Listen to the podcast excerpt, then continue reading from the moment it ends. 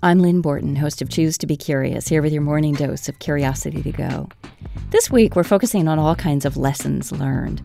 Reen Barger is back with another of his special segments, and Sharon Shetler joins me to talk about a report she helped prepare for the Virginia Grassroots Coalition Lessons Learned from the 2017 Virginia Elections How the Grassroots Helped Flip Virginia Blue.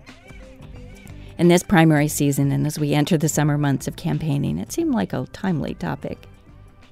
This project was to look at the lessons learned from the perspective of how the grassroots can best help campaigns. Wasn't the lessons learned about how do you select which campaigns to get involved in.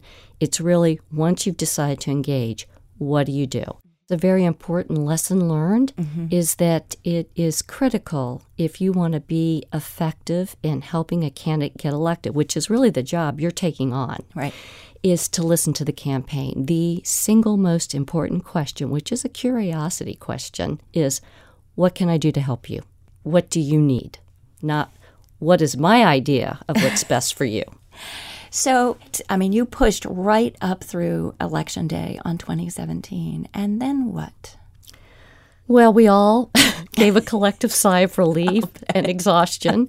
And uh, we had a big party.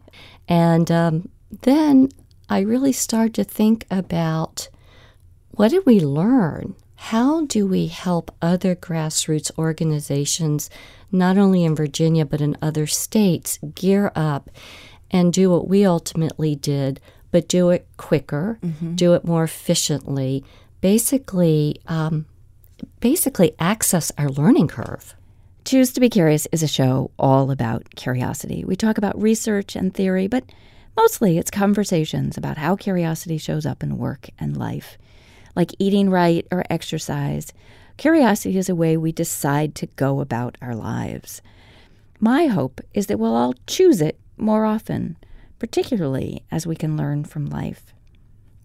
You can catch the whole conversation with Sharon this week, Wednesday morning at 10 or Friday afternoon at 2:30.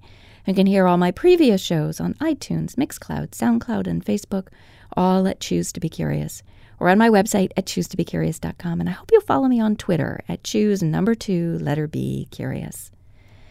Michelangelo, a master artisan and craftsman, wrote, I am still learning. That's something to aspire to, isn't it? That's certainly the spirit that Marjorie Varner, Executive Director of Encore Learning, brought to our conversation on curiosity and lifelong learning. Really le- going back to school for fun. It's learning no papers. for learning's sake. Exactly. Yeah. No papers, no exams, no credit, right. just having fun. Uh-huh. But it didn't stop us from being serious about what we were learning about. we never use the word senior. Uh-huh. We do use the word older adult. We yeah. use a lot of experience rich. Yeah. What makes them curious? What makes them want to do all this? They they don't think of themselves as old. Yeah. yeah. And they just keep going. It sounds to me as if this is absolutely a way to choose to be curious as we mature, right? Agreed. What would your advice be to people as we mature about choosing to be curious? I'd say take that first step. Mm-hmm. I said something to you today. I said, I came in on the sprint. It's brand new. Right. You know? And I just read about it yesterday and I'd seen them going around Clarendon. I thought, what are those cars? I thought, I'll take it today. Let's explore this. Just take that first step. Mm-hmm.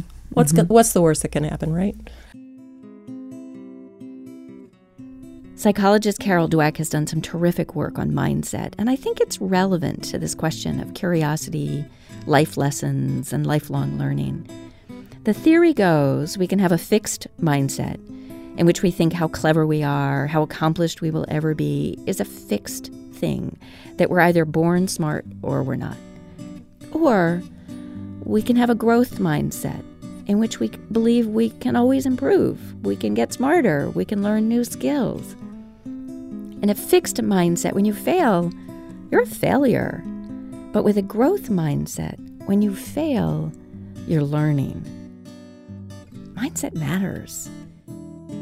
So, as you go into your day, where might you greet failure with Michelangelo's cheerful refrain, I'm still learning? And what lessons might you take from that? Go ahead, choose to be curious.